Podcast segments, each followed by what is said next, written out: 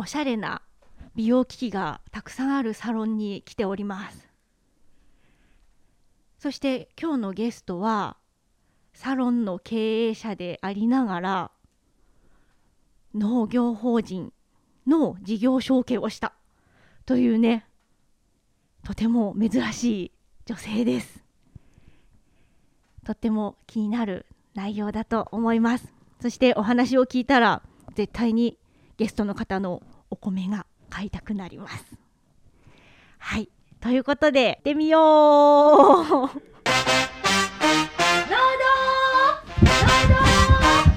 富士山ゴー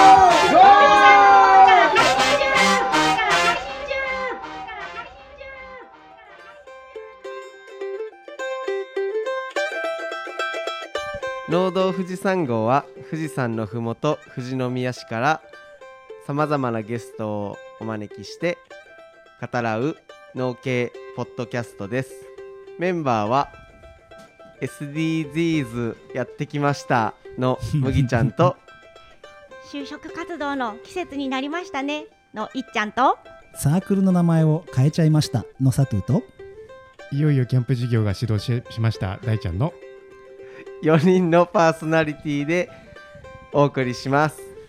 よろしくお願いします。なんか大ちゃんあれですね。前からちょっとカミカミですね、大ちゃんね。僕以上に最近なんかカミカミな。準備してある文章に弱いタイプさ そうそうそう。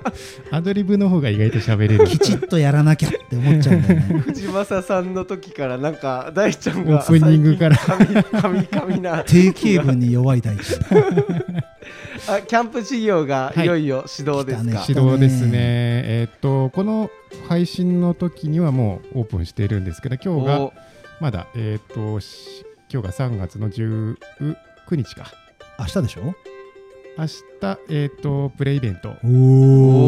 またそのさ来週もちょっとプレイイベントやるんであ明日明後日がちょっと雨なんでね。うん。また翌週もあのやってるんで。まあまあまあこれから。どんな感じですか？前大ちゃんなんか、えっと、自分で実際にはいはいはい。やってみてとかでなんかうんうん。どんな感じですか？いいか どうなんすかね？だって自分家ですもんねキャンプ。まあ自分ちっつってもまあそんなところには普段行かないなみたいな土地なんで。あまたちょっと離した場所にキャンプサイトがまあまあまあちょっっとと離したところ。一番離れてるところだと50メーターぐらい離れてるかな？一番奥だと。そうですね、うん、50100メ自宅から100メートルぐらい。あーあ自宅からか、うん。確かに確かに。もうそれ以上は離れてる土地で。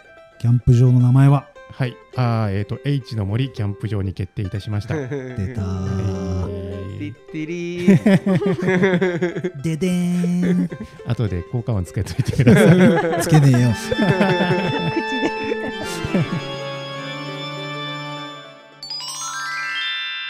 キャンプ場の名前は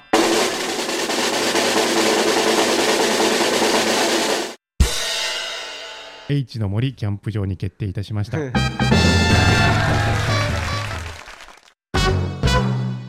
いやいいっすね。新しいこと始めるの、ちょっといろいろ、不安なところはありますけど。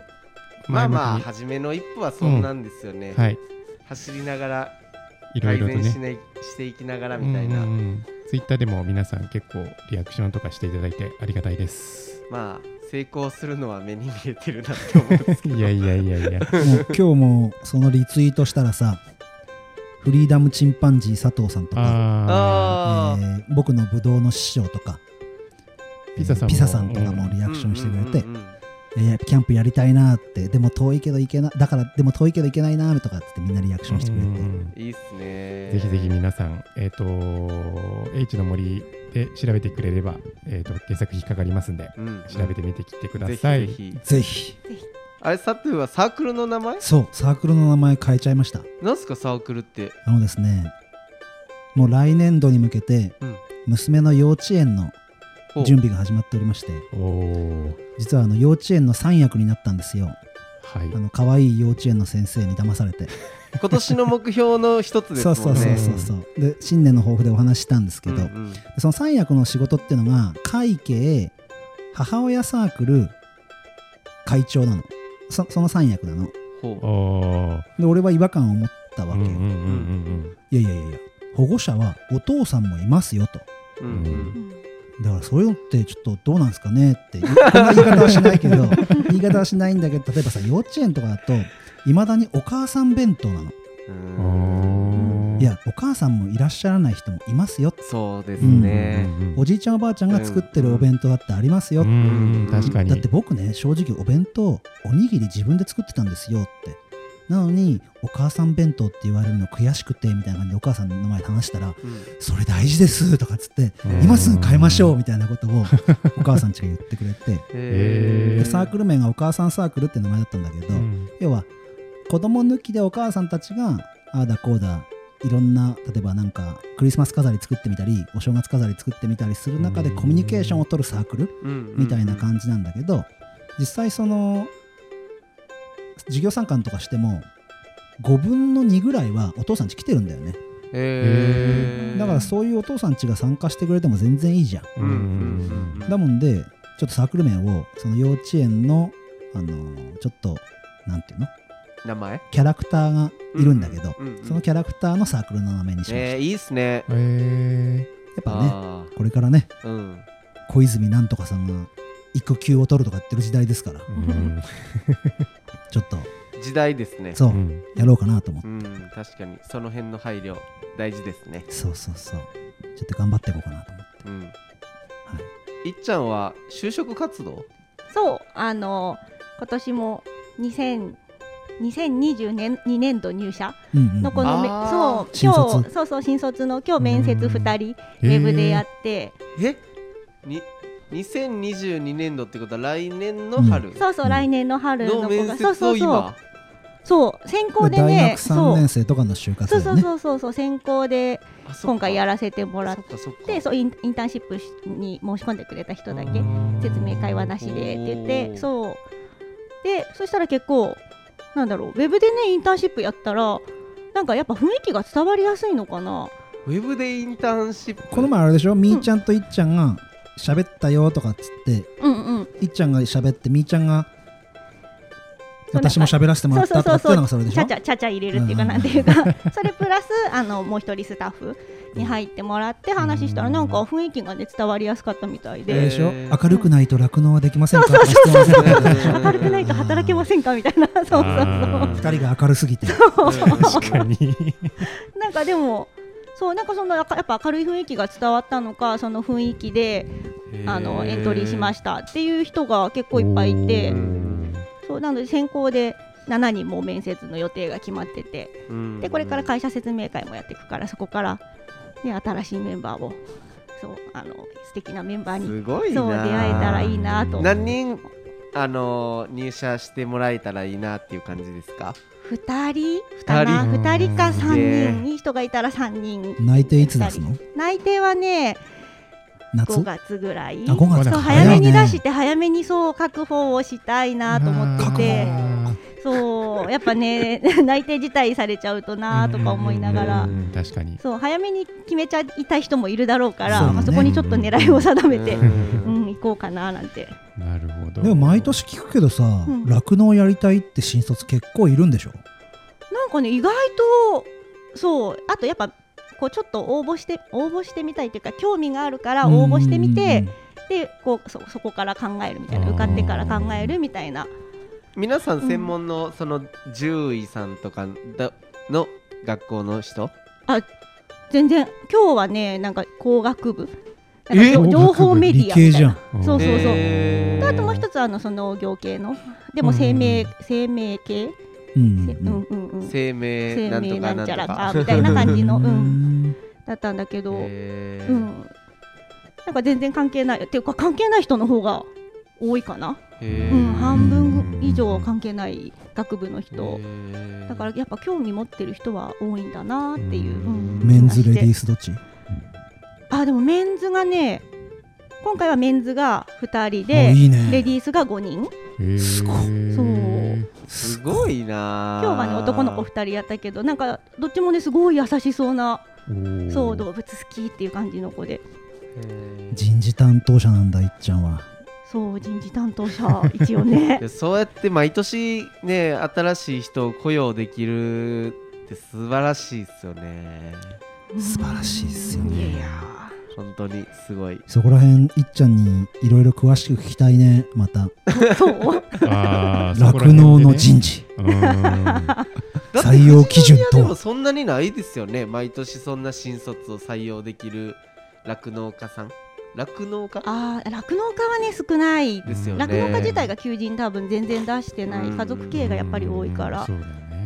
本当そうっすよね。やっぱりある程度ね規模もないとうん。人も雇えないから。うん。外国人技能実習生もあり新規採用者もあり。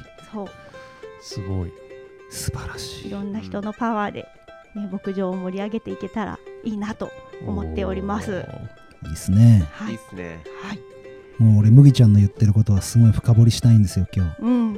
SDGs あそう SDGs 麦ちゃんも噛んでたね SDGs ーそう。何やってきたんだろうと思って。いけたかなってギリギリ言ってなかった今日はねサステナブルですね。うん。あのーまあコロナの影響で出荷が結構減ってて、うん。で今ちょうどその寒い時期と暑くなる時期とのちょうど端境期なもんで、メニューが結構コロコロ変わってなんかどっちつかずになるんですよね。そういう時期ってこうなんだろうネギ使うメニューもあれば使わないメニューとかってなんか半々ぐらいになってなんか安定しないもんでちょっと端境期はそもそも需要減るんですけど外食系は特に。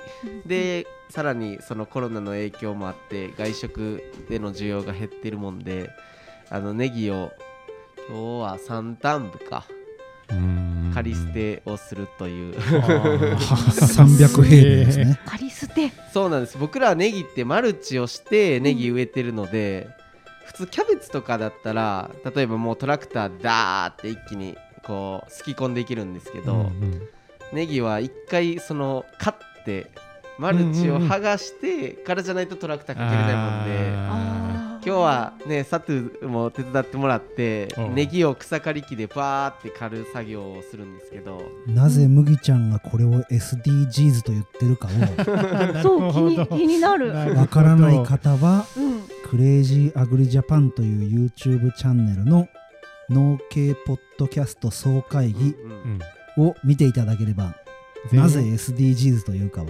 うん。前編の一番最初のわかるんだけえどもしやすごい長い 長い長い感いやじいっちゃんを置いてきぼりにしたくないから説明するけど要はさ すき込むじゃわけじゃん。でそれを動画に上げたりすると、うん。もったいないとかあーよなるじゃん。かツイッターでなんか言ってる人いる揉ねめるんだよ、うん。だけどあれって出荷すると箱代とか出荷経費のがかかっちゃうから農家としては経営としてはやむなしなわけ。うんうんうん。だし要はさ、えっと、緑肥と一緒なわけよ。うん。緑肥うそう肥料になるわけじゃん、肥料を与えたものを土に戻して追肥をしないようにするっていうその循環を作ってるわけよ、だからすき込むとかあのフードロスとかっていう言葉が悪い。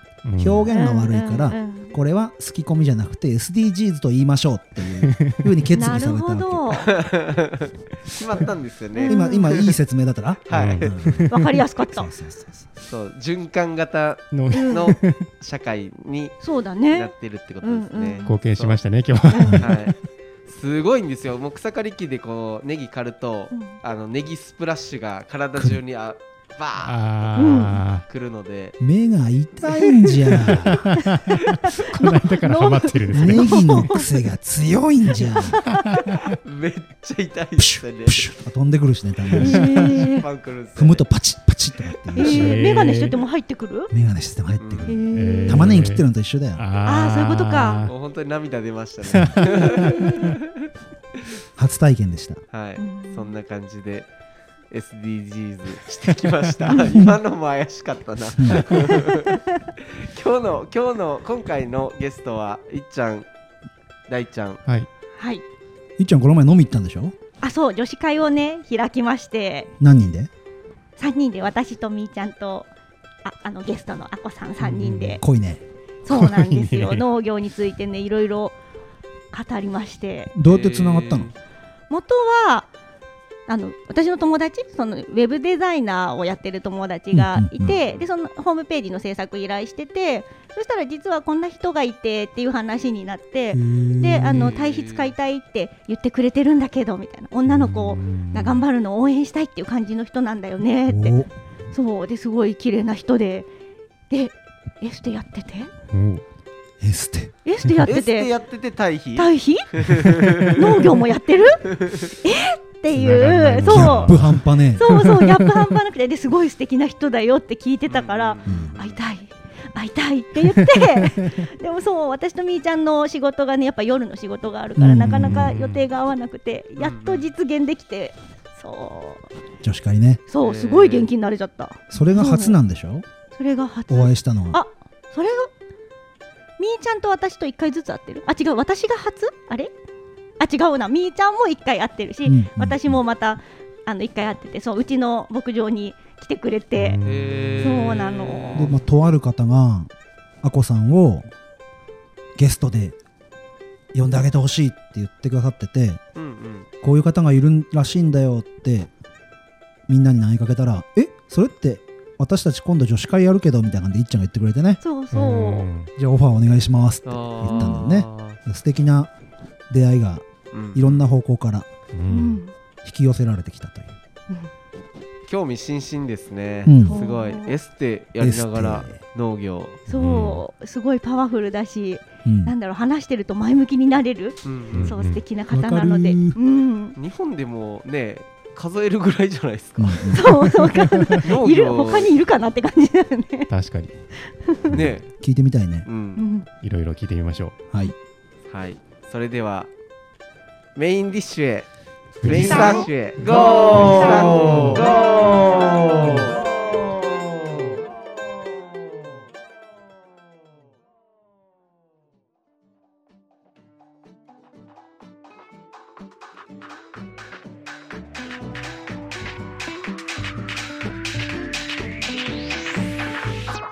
メインディッシュはいっちゃんと大ちゃんの2人でお送りします、はいそしてゲストは富士山白糸ファームの渡辺あこさんにいらしていただいておりますではあこさんの自己紹介をお願いしてもよろしいですか？はい。えーとですね、私は、えーとビューティーボディケアニコという美容サロンを経営しています。で、それでさらに、えーと富士山白井戸ファームっていうあのお米を作っている、えーと農業の仕事もしています。はい、渡辺あこと言います。よろしくお願いしおます。よろしくお願いしますまず気になるのが、まあ、農業のことはすごく気になるんですがその前にこのエステ？の事業について そうお聞きしたいなと思うんですが、はい。はい、えーっとうちのまあサロンは、えーっとエステだけじゃなくてあのトータルビューティーなのであの髪の毛をカットしたりカラーしたりすることもできるし、えーっとまつエクとかまつげパーマとかうん。あとはネイルだったりとかで今言ったエステとかあとは健康の方の、えーっとリンパマッサージや足つぼなんかもやっています。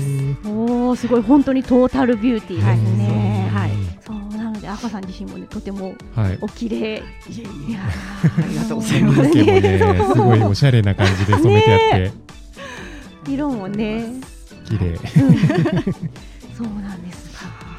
そしてエステここの今日のこの収録している会場会場、うん、収録している場所もはい。あこさんのサロンにそうですねここは、えー、と私の自宅にあるサロンでまあもともとあの新しくお店を出す前にやっていた場所なんですけど私が今あの個人的に常連のお客さんの、えっと足つぼとあとリンパをここでやってます。へなるほーど。いやすごいおしゃれなところでねねおしゃれで。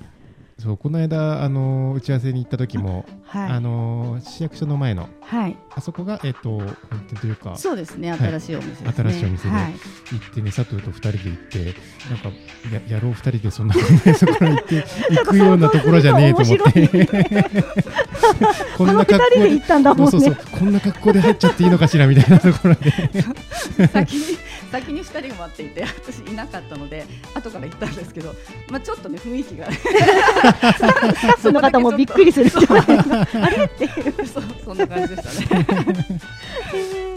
エステの事業自体は、はい。あのどれぐらいやられてるんですか？えーとですねもう10年近くにおなります。うんもともと一人でやっていたんですけど、はい。まあ、だんだんスタッフも増えてきて、すごい。はい、っていう感じで、まあ、10年近くなりますね。ああなるほど。すごいですね。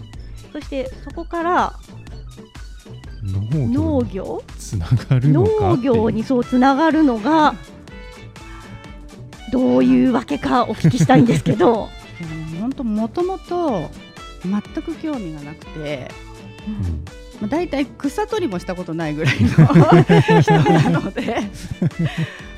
全く自分が今農業やってることが、まあ、本当嘘みたいというか、まあ、去年の今頃でも、まあ、多分そんなことも考えてないぐらい。えー。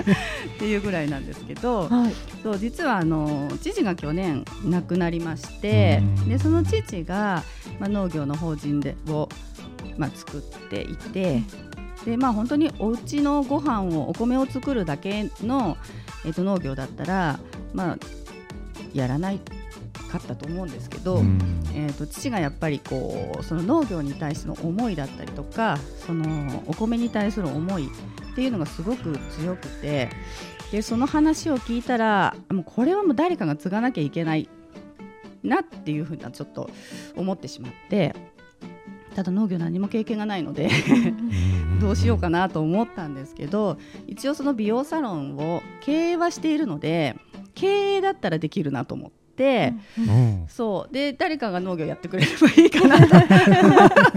経営は私がやろうって思って。で、まあ、結局他にあの継承者もいないのでじゃあ私がお父さんやるよっていうことで、まあ、父が生きてる間に決意をしてで今現在に至るって感じですね。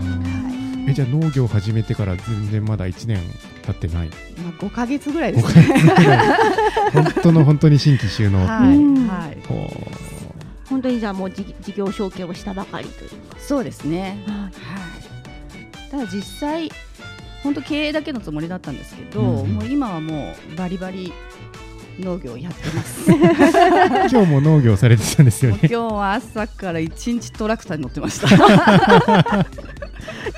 今こう割合で言うと、うんそのトータルビューティーの方とうんうんうん農業とだとどれぐどんな割合ですか？そうです。大体半々ぐらいだったんですけど、やっぱちょっとあの半々でやっていくと自分が結構大変なので。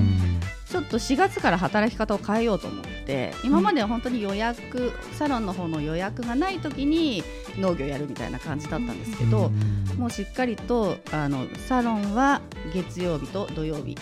でそれ以外は農業をっていうような形でうんちょっと集中して農業の方もやろうかなと思ってまだお米も一回も言ってみたら作ったことがないので これから種をまかなきゃならないっていう大事なところに入るのでちょっと集中してやりたいなと思って。あじゃあ、えー、と今は苗を今作ってるところ？今は苗を作る前の段階で、あのまず田んぼを起こしたりであとは苗を作るための苗箱に土を入れるっていう作業をしたり、っっていうちょうど種まきの準備段階に入っているところですね。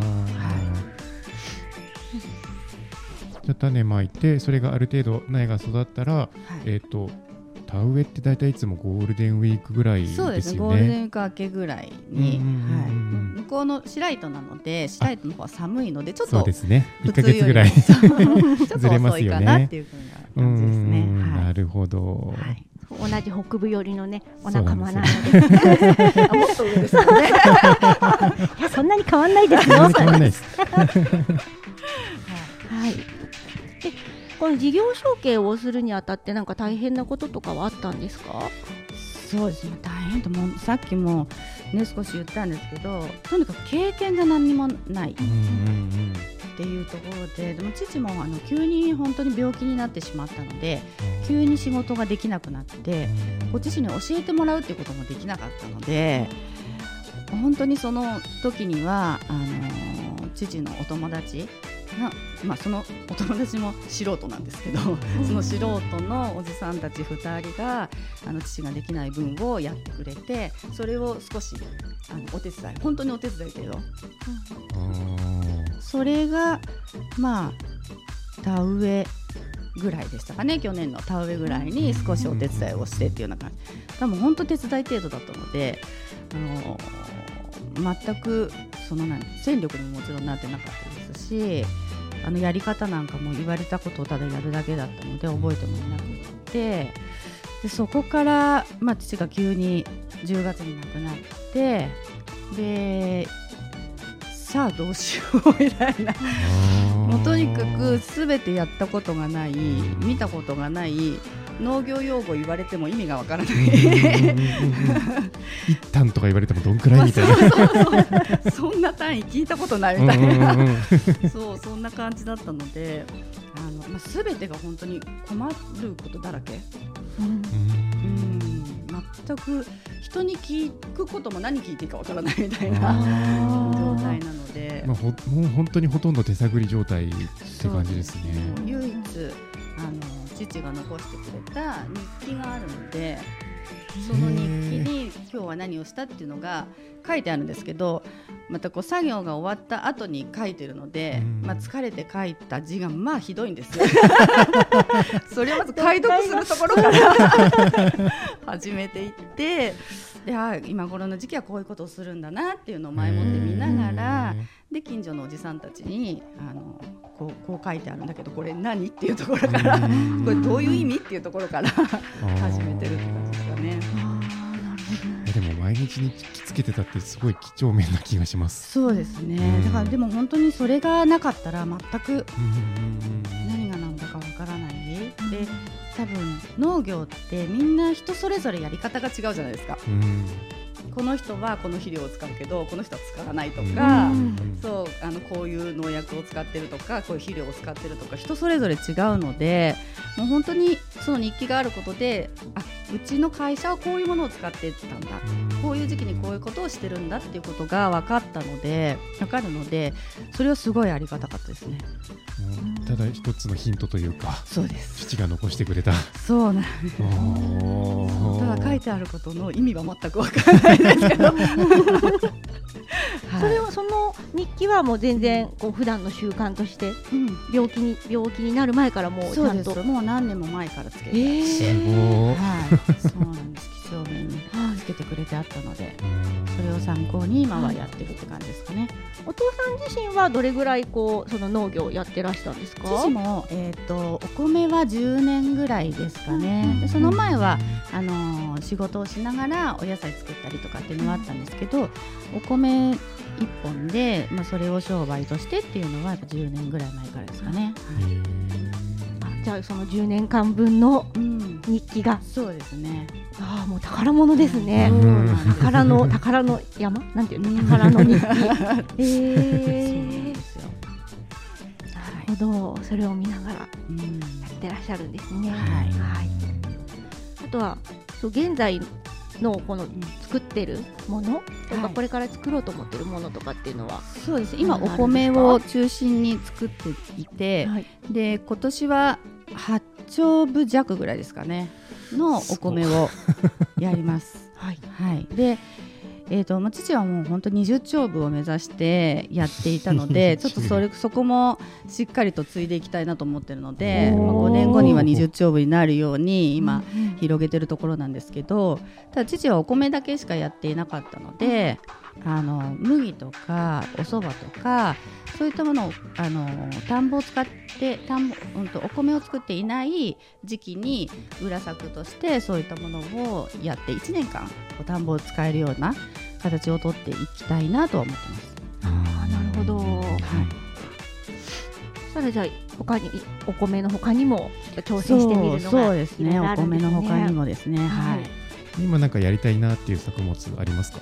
今はです。今ちょっと今年あのーもち麦をお一旦部ぐらいちょっと作ってみてどんな感じなのかやっているのでえーとまあ、小麦とかもやってみたいですし、お蕎麦も白糸にお蕎麦屋さんがあるので、はい。あのそこにおろせるように お蕎麦も作ってみたいなとかでちょっと田んぼにするにはあの借りたんですけどちょっとお水がたまらない田んぼとかっていうのがあって。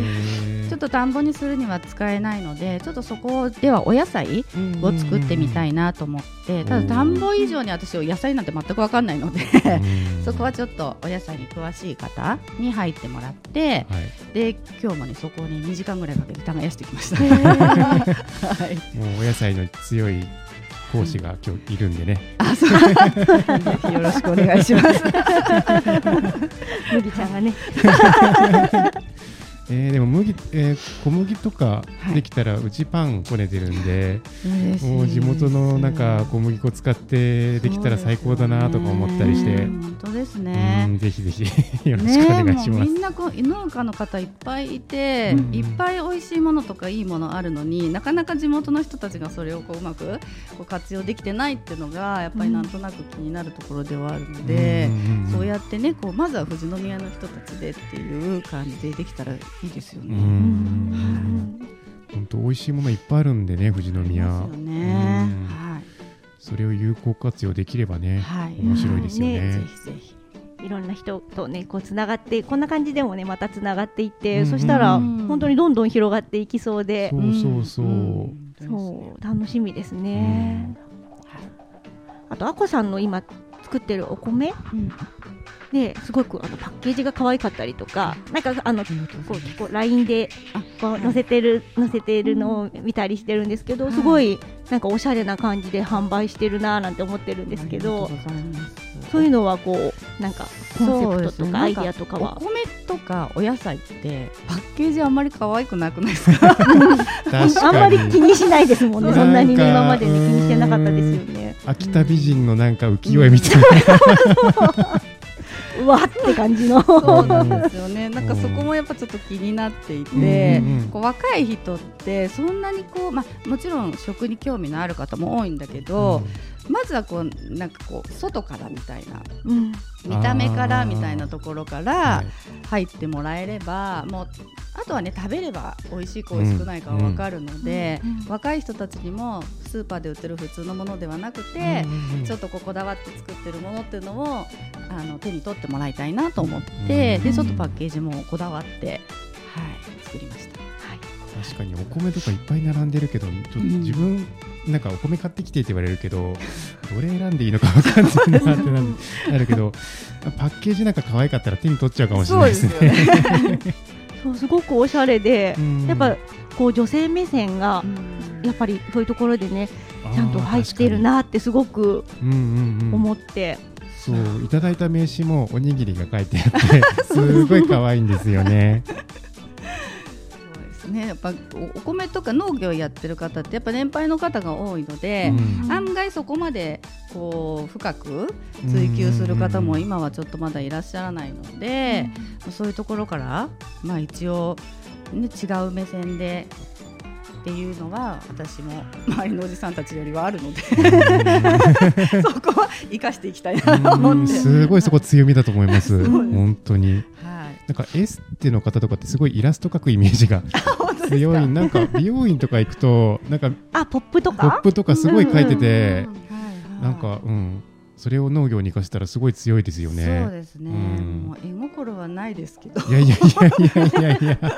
はい、でもねこう綺麗なものと可愛いものがね好きなのでうんそうそういったものを生かし生かしてちょっと違う感じで興味を持ってもらえたらなとう思って、んそうですよね。買うだって買う人って女性ですもんそうね。なんですよね、で主婦でっていうところで、その主婦が手に取りやすいパッケージとか、なんか戦略、そうですね、うん。はい。すごいクリティカルにヒットすると思いますそれ。ありがとうございます、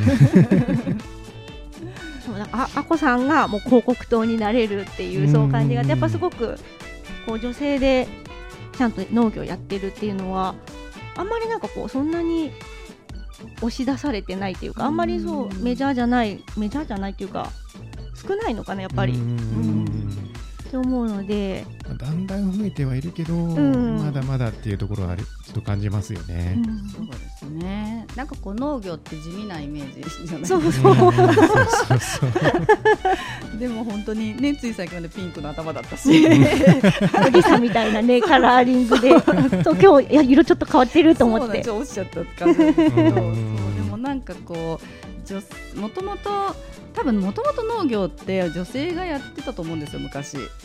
多分狩りに行くのは男性であー確かに狩りとか漁は男性でお家の庭であのお米作ったりするのは多分女性が作ってたと思うので本来だったら女性がやるものだと思うので多分女性がやってても全然おかしくないけどちょっとなんかこう地味なイメージでうん。男性がやるみたいな今うん。まあイメージになってるのでうんそうだからあのねそれこそあ同じ農業やっている女の子がいるって言って 大事ちょうだいってそう思わず言ってしまったっていうね。そうなんですね。あと作ってるお米が白糸コシヒカリという。はい品種ですよね。そうなんです。あのーまあその白糸の地区でもうしっかりとブランド化をされていて、えっ、とふうん富士山白糸コシヒカリとでうちは富士山白糸ミルキークイーンっていうあの2つの品種をやってます。でコシヒカリはね、まあ、よくあるコシヒカリなんですけど、うんまあ、白糸で作るとあの富士山の伏流水を使って、でとにかく寒暖差が激しいので昼と夜の、だから美味しいお米ができるんですよね。でミルキークイーンはコシヒカリとは違ってもうもちもちとしたちょっともち米ではないんですけどあのもちもちした柔らかい食感っていうのがあのやっぱり好んでくれる方がいらっしゃるので、その2つの品種を今作ってますえー、なんか来年の来年えっ、と収穫がもう秋ですよね。そうなんです、うん楽しみだな。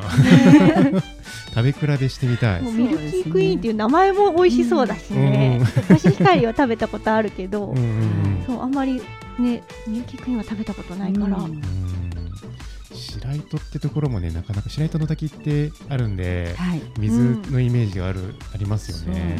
お水は本当に綺麗なので,、うんうんうんで綺麗で冷たくて、うん。そこがやっぱりこう白糸の地域とお水っていうのが美味しいお米を作るいい条件になってるらしいので、逆に私がこう農業を始めるって言った時に白糸であの水があってあの気候があったら誰でもうまい米を作れるよって言われたんで。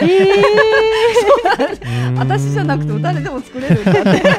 それひどいな。そうでも逆にじゃあ私でも作れるんだったらできるかなっていう。うん。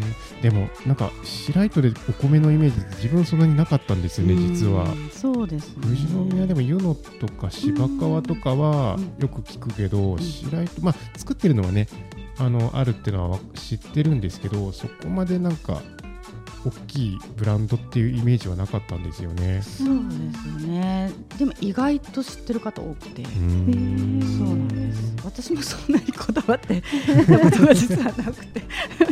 もう本当にお米がなくなるお父さんお米なくなったからちょうだいみたいな感じで 食べてたのでスーパーのお米もそんな食べたことがないしその自分のお食べてるお米が美味しいかどうかっていうのも実は知らなくて っていう状態でそれが当たり前みたいなそうなんですうんでもあの本当に富士富士宮の人だったらあの富士山コシヒカリとか白糸コシヒカリとかっていうことを言うとあ知ってる知ってるっていう方が意外といますね。ね市内だけじゃなくてね県内とかね、全国でもねもうちょっと有名になってきたら。嬉しいですよね。はい。いや富士宮本当何でもあるな。そういろんなものがあるね コラボレーションしたいねうん。おかずから主食まで。ねはいということで前編は、はいわこんな感じで後編はねもっとねいろいろ実際に収納してからとかえ。うんうんこれからのお話とかも、はい、聞いていきたいと思いますので、前編はとりあえずこれで締めたいと思います。はい。あこさんありがとうございました。デザートへ？富士山へゴー。富士山へ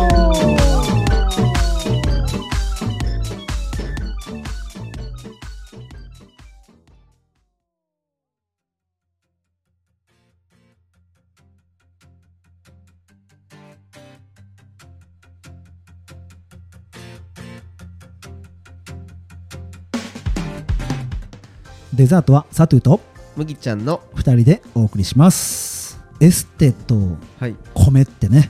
うん。もう興味しかない中でお話を聞かせていただきましたけど。麦ちゃんは何か質問ありますか？はい。いろいろある中でちょっとこれっていうものを。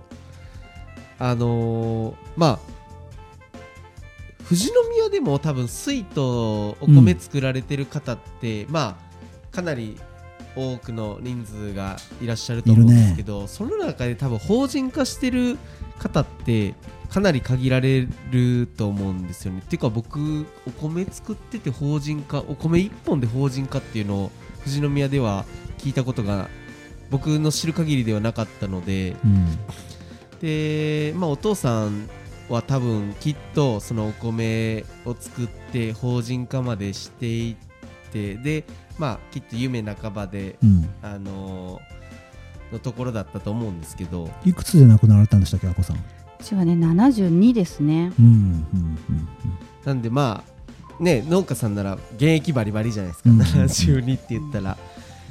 なのでこうどこその規模で言うと20兆を目指してたっていう話はあったと思うんですけど。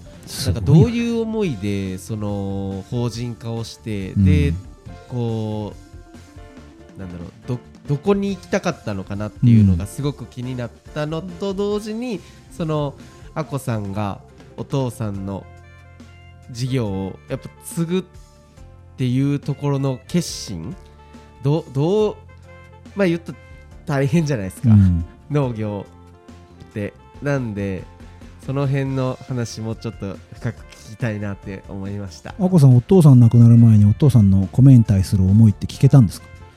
そうですね。あの一応聞きました。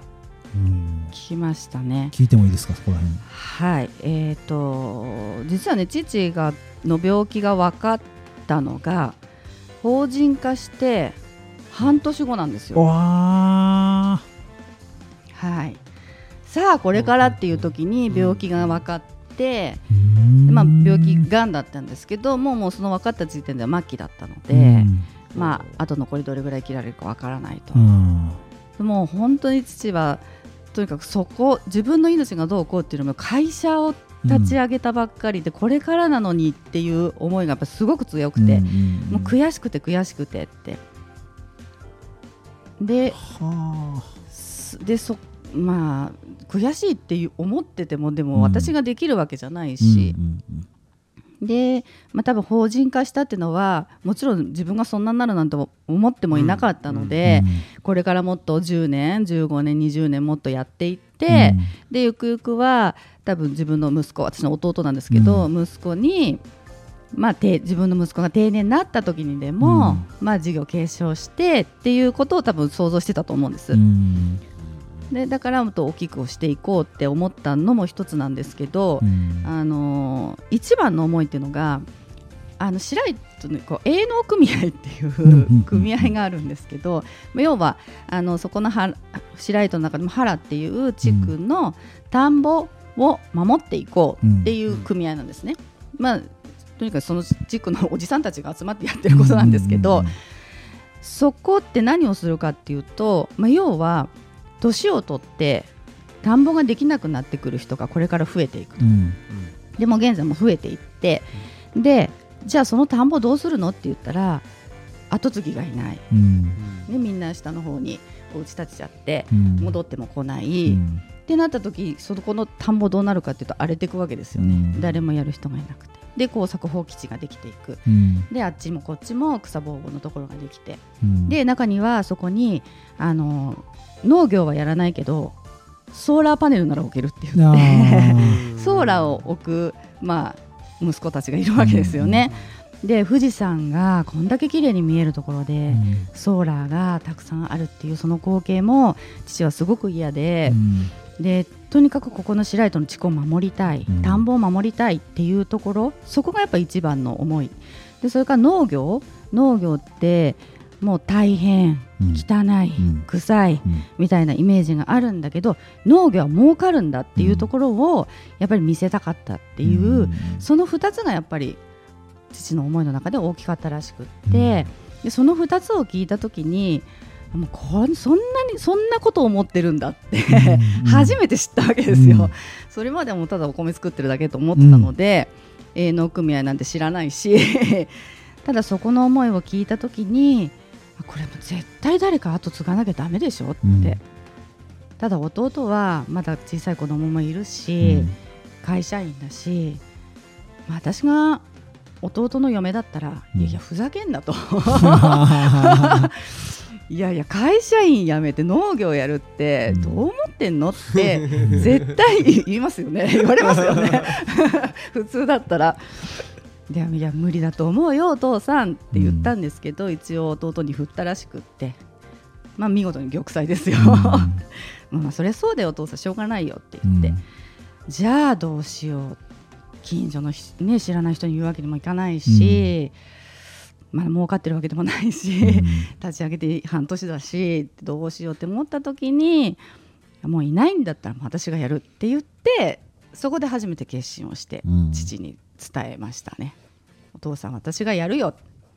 農業はできないけど経営だったらできるから私がやるよって言った時にはもう泣いてましたね父は、あ。はい。ー言葉は何か交わしたですか？そのことに関して。そのことに関してあの思いに関してですか、うん。言いましたね。もう私も本当に今私が言ったようにそれだったら誰かがやんなきゃダメだよねって、うん私も普通にただ自分のお家のお米を作るだけ、うん。お米を売って収入を得るだけ。でそこだけだったらやらない。うん。でもそうじゃないっていう思いが分かったから、私はやるよってうん。いうことを伝えました。それ聞いてお父さんは泣いててはい。あこさんに返した言葉ってあるんですか？あのね全くそんなこと予想もしてなかったらしくって、そんなもうそんなことは思ってもいなかったって言って、で私子供5人いるんですよ。うん。でもし私がこのまま続けていったら子供5人いてそのうちの1人はちょっと障害を持っていたり、であと起立性調節障害って学校に行けなかったりとかって、まあ5人いればいろいろいるわけですよね。この前打ち合わせでそこの方が盛り上がっちゃったんですよそうねですね。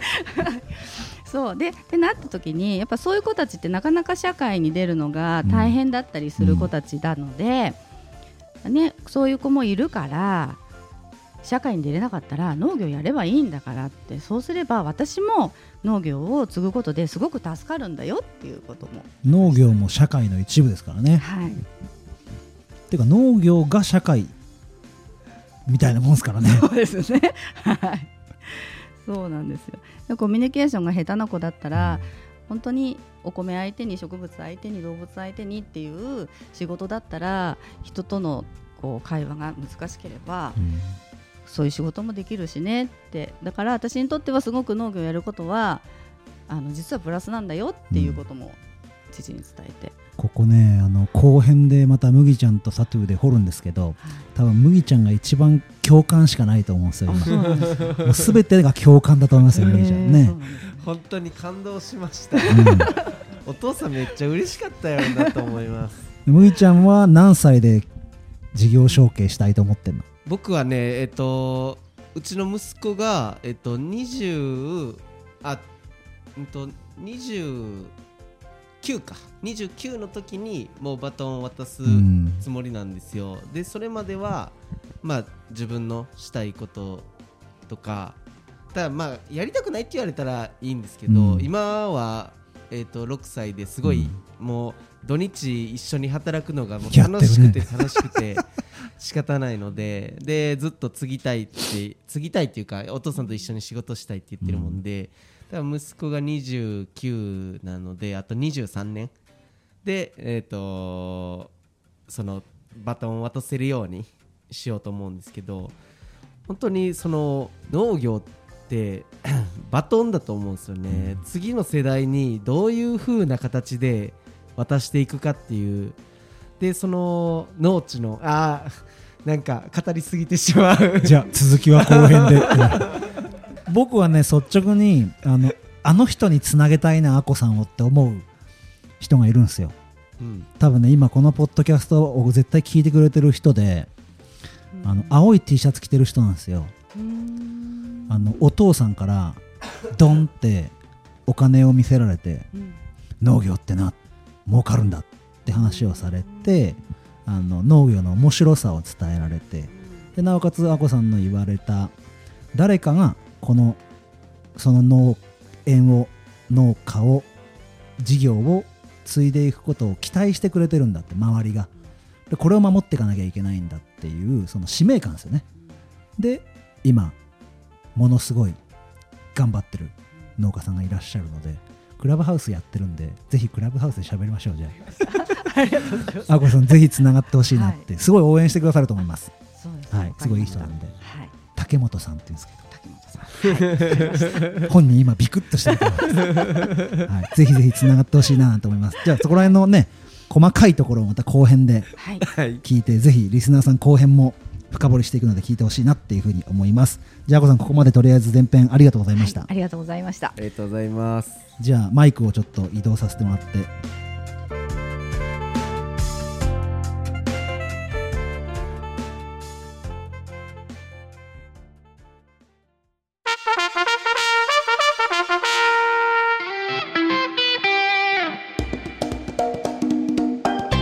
じゃあお便り紹介に入ります。ここからは大ちゃんといっちゃんにも入ってもらいます。よろしくお願いします。はーい。はーい。あのお便り読むのは僕と麦ちゃんでやるんではい。あのついにはい。特別企画農道富士山号プレゼンツ春夏秋冬野菜セットの配信から1ヶ月経ちましたので、はい。リスナーさんのリアクションを読んでいってはい。人気投票じゃないですけどうん。何がうん。心を打ったのかをやっていこうと思います。はい。まず1人目の感想はモスファームの嫁様でございます。第71号目春夏秋冬野菜セットの会拝聴。ナムルにニンニクが入ると聞いて心が決まりました。2夏野菜のナムルとビール。ぜひともこれは夏に食べ飲みたい。それにしてもナムルプラスビールなんてずるい組み合わせですよね。といただきました。ありがとうございます。ありがとうございまはい、麦ちゃんの夏野菜セットに1票。うん。すやったー。やっぱね大ちゃんも言ってたけどねビールが入るとね。うんちょっとずるいですよこれ。組み合わせがね。やるね。続きまして麦ちゃんお願いします。はい、キノコハウス平本さんからいただいてます。えー、メインディッシュの BGM 変わったっていうことなんですけど、変わりましたっけ？あのね特別会は変えておりますあ、なるほど。はい 気づかなかった。いろいろ入れてみようと思って そうなんですね。じゃあ、うんすごいですね、平本さん。それ気づいてくれたんですそういね。や気づかないのメンバーぐらいじゃん 私結構あの BGM 探してこれいいなこれいいなってカントリー系で探してるんですよ全然気づかなかった。はい。ありがとうございあます。気づいていただいて夏野菜セットのナムルにうちのキクラゲ入れてほしい。富士宮までドローンで運ぶか。どういうこと？冬のチーズフォンデュにしいたけ平竹にも合いそう。マッシュルームには勝てない。ということで夏野菜セットに1票っていうことで。ありがとうございます基本的にキノコ目線よね。確かに。だけどキノコハウスだけに。ですね。キクラゲのあのコリコリ感がナムルに入ったらいいね。さらにいいね。あのさいいな。刻んでもいいよね。うんうんうんキクラゲってさそうあのなんていうの？あのあるじゃん。春雨みたいなやつ。うんあれに入ってるじゃんキクラゲ。うんうんうんうん。春雨みたいな辛い春雨。チャプチェみたいな。チャプチェ。うんうんうん。入ってるじゃん。あのイメージが俺もいやキクラゲってうまいっすもんねういいね。でもドローンで運ぶっていうのはちょっと斬新。そ う横浜でしょ？はい。とりあえず頑張ってください。じゃあ続きまして高ピさんからいただきました「ハッシュタグ農道富士山号」春夏秋冬での野菜セットはセンスがいいですねといただきました。ありがとうございます。ということで全員に1票。やった一票入った。夏野菜3票。鳩の野菜に1票ずつこれはサトゥに1票じゃないですか。なんでなんでなんで？コーナーを考えて。あコーナーか。コーナーに1票。ありがとうございます。なるほど。はい、別でサトゥー枠っていうので企画者に1票、はい。誰と競うんでしょうか僕は。何企画と競えばいいんでしょうか。は、はい。いそれでは、えー続きましてピサさんからいただいています。一人で楽しむなら楽に作れるビールが、えーあ楽に作れるプラスビールが美味しそうな2友達に布教するなら3か4かな。ピザも美味しそうだけど自作は難易度高そうなイメージ。いちごのチーズフォンデュは味が想像つかないな。どれにしても美味しそうで聞いててお腹空いてきた。ということでこれはどれに入ったんでしょうか。えっとですね多分2番のビールに入りました、えー、やったー。うん。であのなんでか3番と4番はあの宗教的に捉えられたということで。だから大ちゃん教かサトゥー教かっていう布教活動はしてくれるそうです。ありがとうございます。僕は今年絶対いちごのチーズフォンデュをやろうと思いますけど、うん。気になる。はい。ありがとうございますピサさん。ありがとうございます。続きまして、えっと、リスナーズコミュニティの LINE オープンチャットの方でバーバラさんからいただいております、えー実はですねリスナーコミュニティのオープンチャットの方では配信前と誰があの企画したかを隠して内容だけ配信前に上げて配信後にも聞いてるんですけど、バーバラさんはこのように言ってます。プレゼン聞いた後なおさら決意を固めて3で2年越しの肉牛と富士宮のパスタに惹かれました。ワインは難しいけどということでありがとうございます。ありがとうございます。いっちゃん1票入りました。やったー。そうか3はいっちゃんだ。いっちゃんみーちゃんのパスタか。そうですね。あじゃあ不況はパスタと。パスタと豚汁大ちゃんの豚汁だ。あ俺外れたわ。自意識過剰すぎる。やっぱパスタ麺がね富士宮焼きそば麺持ってきたところがでかいね。ねあのなのでオープンチャットの方でえっと加納屋の URL と丸物麺のうん。URL を送っておきましたので、ぜひぜひリスナーさんで興味ある方は LINE のオープンチャット今52名入ってますので60名ぐらいまで一気にいったら嬉しいな。うん。ぜひぜひお待ちしております。ありがとうございます。はい。えっ、と続きましてですねオープンチャットこれもいただいてます。牛屋さんから、うん。個人で再現しようとした時に一番難しく付加価値を高く感じるのは3番豚汁かなと思いました。うん。材料を揃えにくい。うん。いちごフォンデュも個人では手にん？手の出にくいところで気になりますが各ご家庭で調理するときいいくらやっちゃんのレクチャー動画があるとしてもソースを分離させてしまう旗が出てきてしまうと思うので、確実な復帰方法か適当な乳化剤についての研究を重ねなければならないと思います。商品としてはやはり誰が作っても失敗しにくく一定以上の質が得られるということは一つポイントだと思いますというか私が料理が下手なだけなのですがということで、うん。いや絶対牛屋さん料理下手じゃないですよ、うん。これ。多分ねそんな気配が今までのねやり取りであるよね。絶対うまいですよ牛屋さん。だけどこの再現性ってとこにね誰がやってもできる商品っていううん商品化のところの目線で考えてくれたのが嬉しいですうね、うん。ん。で逆にそれが難しいから付加価値の高いうん。豚汁。はい。いやだって地元のものだけ使ってやるって感じだもんね、うんうんうん。うん。うんうんその付加価値の高いものを選んでくれたわけだよね。はい。え今ゆうい4ちゃん番4番ですよね豚汁。あ4番か。ですよね。であと3番が？3番がいっちゃんのやつだもそうそっかんで春夏秋冬か。うん。だけど夏が2つあるから、うん。そう春夏夏秋冬ってだから4番の大ちゃんに、はい。これ大ちゃん2票入った？?1 票？一票と不況？あ、そうかそうかそうか。不況は？ダメだよ。むいちゃん3票今。そうですね。リード独走してるね。さあ、次が最後でございます。はい。えーこれもリスナーズをコミュニティのオープンチャットの方でいただきました。下野の百姓さんからです。こんばんは。遅くなりました。お気に入りの野菜セットですが3夏野菜で富士宮麺ボロネーゼです。富士宮麺が気になります。ありがとうございますやっぱなそういうとこ麺類ってみんな好きだからな、チーズフォンデュとか言ってる場合じゃねえんだよ。麺麺に行かなきゃいけなかったんだよな。いいとこつくね、やっぱ女性は。うん違うなやっぱりうん食べてみたいですもんね実際うねん多分ね、富士宮焼きそばが食べたいっていうのもあるし、確かにそれも合わさってだと思うんでねう。んはい。ということで、優勝は？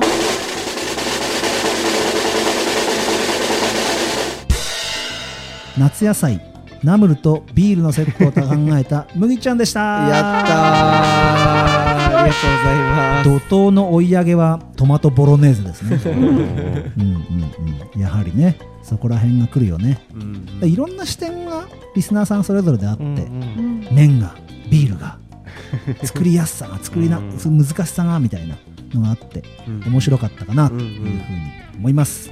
次回の企画もお楽しみにしていってくださいということで農道富士山号では今のように「ハッシュタグ農道富士山号」でツイッターお待ちメッセージをお待ちしております。それから G メール、えー、Facebook、LINE のオープンチャットなど用意してますので詳細ボタンの方からリンク貼ってありますから来ていただけると嬉しいです。よろしくお願いします。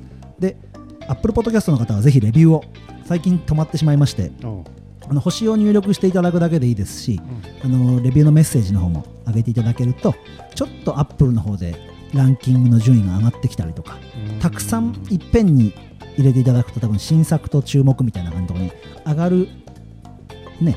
なんかこうアルゴリズムっていうかねがあるんじゃないかなというふうに思っておりますので、僕らもちょっとよくわかりませんがよくわからないようにお願いしております。よろしくお願いしたいな。とりあえずレビューをお願いします、はい、お願いします。レビューが欲しいなということで。はい。